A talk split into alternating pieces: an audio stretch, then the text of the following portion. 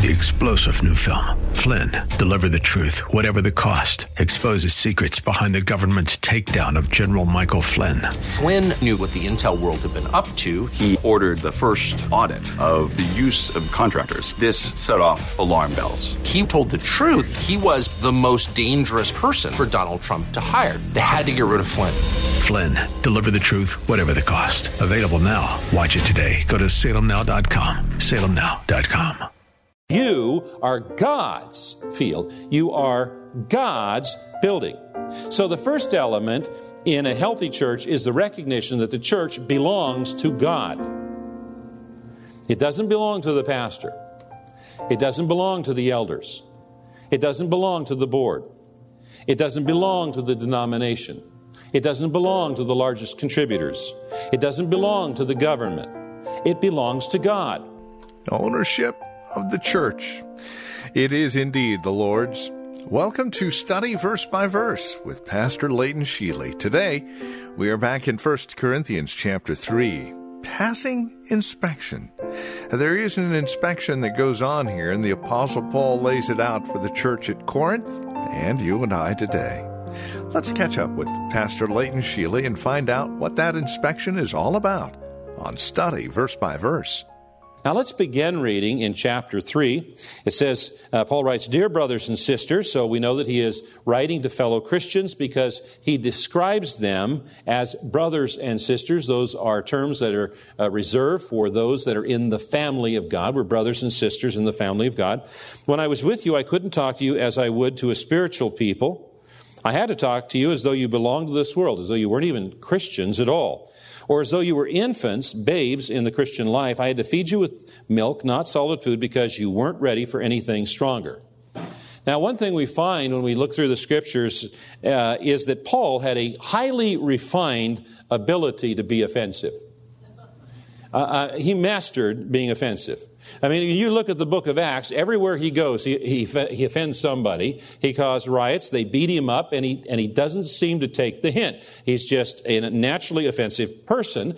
And what he's saying is he's standing in front of his congregation. He's saying, You're all a bunch of babies. That's what he's saying. You're acting like babies. Well, what, what do babies act like? Well, babies are characteristically selfish, everything revolves around them. They demand others to feed them and to, to play with them and to give them attention. And they personify the it's all about me philosophy. By contrast, a mature person is considerate of others, thinks of others, helps others, tries to meet the needs of others. Now, it's cute for a baby to act like a baby. It's not cute when the person's 25 and still acting like a baby. There comes a point at which it's time to grow up. And what Paul is saying is time to grow up. You're still acting like babies. In fact, he couldn't even speak to them as though they were Christians because they were so immature in their faith. And you know that there are some people who believe that just receiving Jesus Christ as Lord and Savior is it. You receive Jesus Christ as Lord and Savior, you come, you sit, and you warm a pew, and you wait to either die or for Him to come and get you. And they miss the point that Receiving Jesus Christ as Lord and Savior is only the beginning of a process of maturing and growth that should take place every day of our lives and when we step into eternity. When we step into eternity, we're not going to sit around on club on, on clouds and strum harps. We're going to be learning throughout all of eternity. And you still aren't ready, for you are still controlled by your sinful nature. You know, one of the measures by which we can mark progress in our maturing is in our ability to control our sinful nature. And if we are continuing to be controlled by our sinful nature, then we've got a problem. We're not growing. And we're supposed to grow. Now, controlling our sinful nature is a struggle. So if you, as a Christian, haven't had a struggle in a while, you got a problem you're not growing. Because we as Christians, we struggle. We struggle against our sinful nature. We struggle against this world and, and, the, and the allurements that are constantly bombarded upon us. We struggle against a spiritual warfare that's taking place all around us. Christians struggle. And if you're not struggling, join the war. We need you. And it says, you are jealous of one another and quarrel with each other, doesn't that prove you are controlled by your sinful nature? Aren't you living like people of the world? When one of you says, I'm a follower of Paul, and another says, I follow Apollos, aren't you acting just like people of the world? You see, jealousy and quarreling are indicators of immaturity. If we're immature, then we get jealous when somebody has something we don't have and we want. Now that's true and you know, if they have a home or the car or a job or a spouse or whatever it is that they might have. It's also true in churches where somebody looks like they pray better than we do or they know their Bible better than we do or whatever the case might be. And, and, and if we're immature, we're going to respond with something like, oh, they think they're all that. You know? But if we're mature, then we're going to look on that person and say, you know what? That person looks like they know how to pray. That person know, looks like they know how to read their, their Bible and understand their Bible. And I need to improve in those areas. Maybe if I ask them, they can help me.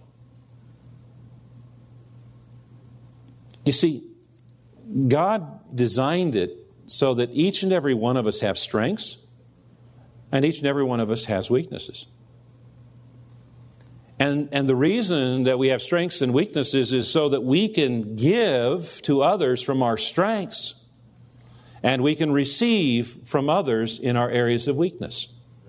If we don't know how to pray, then we need to find somebody who does and say, hey, can you teach me how to pray? If we don't know how to read our Bible, then we need to find somebody who does and say, can you teach me how to read my Bible?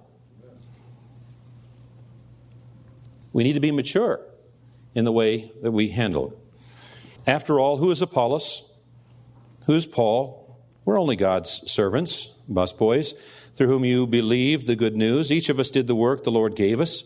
I planted the seed in your hearts, and Apollos watered it, but it was God who made it grow. It's not important who does the planting or who does the watering. What's important is that God makes the seed grow. You see, it's all about Jesus. It's not about the workman.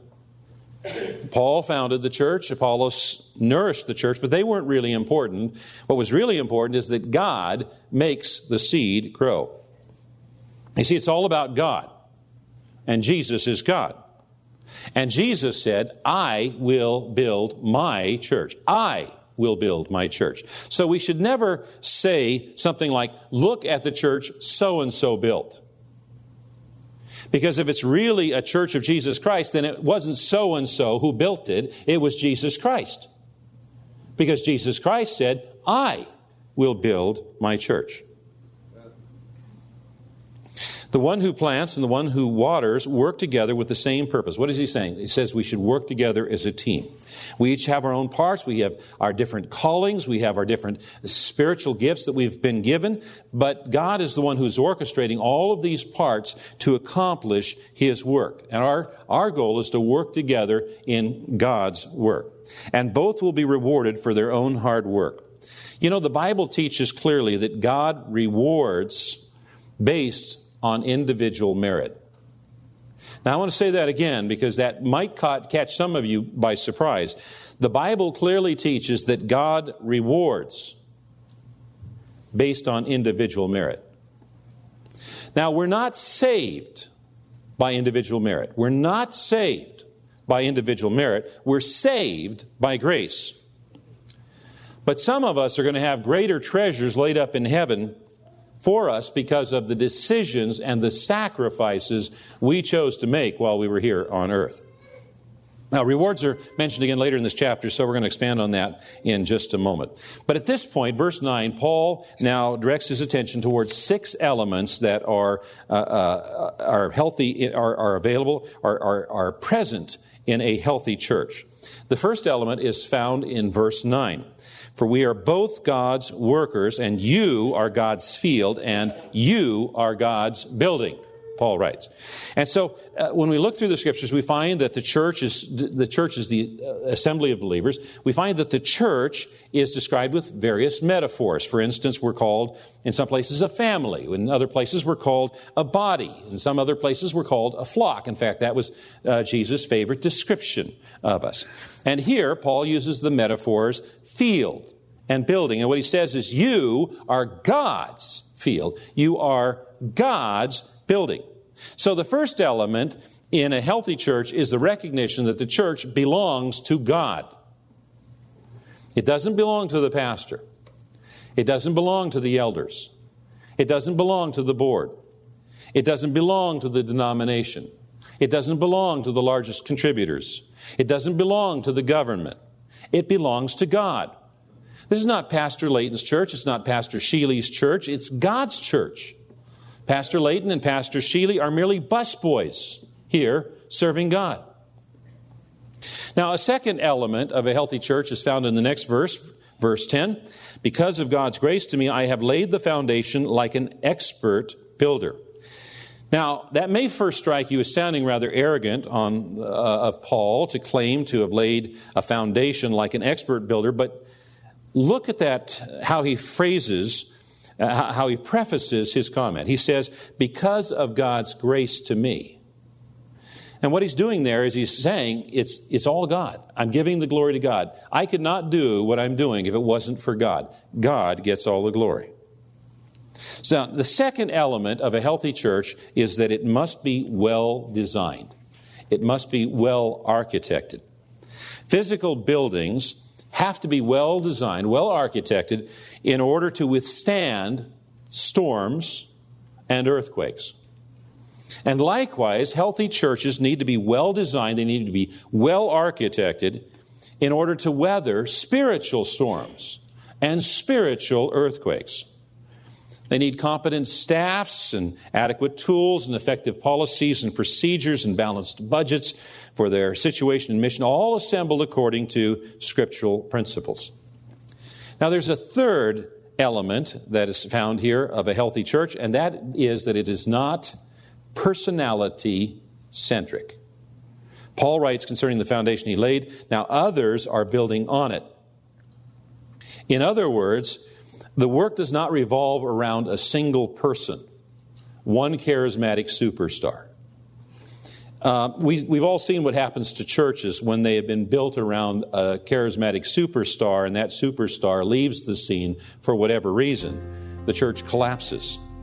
No healthy church is built around one charismatic superstar or one person. The foundation should be so well established that others can continue to build on it. It is the Lord's, and it needs to stay that way. Celebrityism? No place for it. Not in God's church. This has been Study Verse by Verse with Pastor Layton Sheely from Church of the Highlands here in San Bruno. If you'd like to know more about the church, we invite you to visit our website, highlands.us. You'll be able to find out a bit more about us, take advantage of resource materials we've got posted there, learn about our location and our service times. You're more than welcome to join us here at Church of the Highlands in San Bruno. Our website, highlands.us. That's highlands.us. Have a great weekend. Until Monday, God bless. Three star general Michael J. Flynn, head of the Pentagon Intelligence Agency, knew all the government's dirty secrets. He was one of the most respected generals in the military. Flynn knew what the intel world had been up to, he understood its funding. He ordered the first audit of the use of contractors. This set off alarm bells. The explosive new documentary, Flynn, Deliver the Truth, Whatever the Cost, uncovers the facts behind this scandal. Flynn told the truth. He was the most dangerous person for Donald Trump to hire. I find out the worst enemy that I'm going to face in my life is right here in America. They took my assessment and they wanted me to change it. And I was like, I'm not changing it. They had to get rid of Flynn with in depth interviews, archival footage, and never before seen personal records of the man behind the headlines. I just felt like I was drowning. Flynn, deliver the truth, whatever the cost. Available now. Watch it today. Go to salemnow.com. Salemnow.com.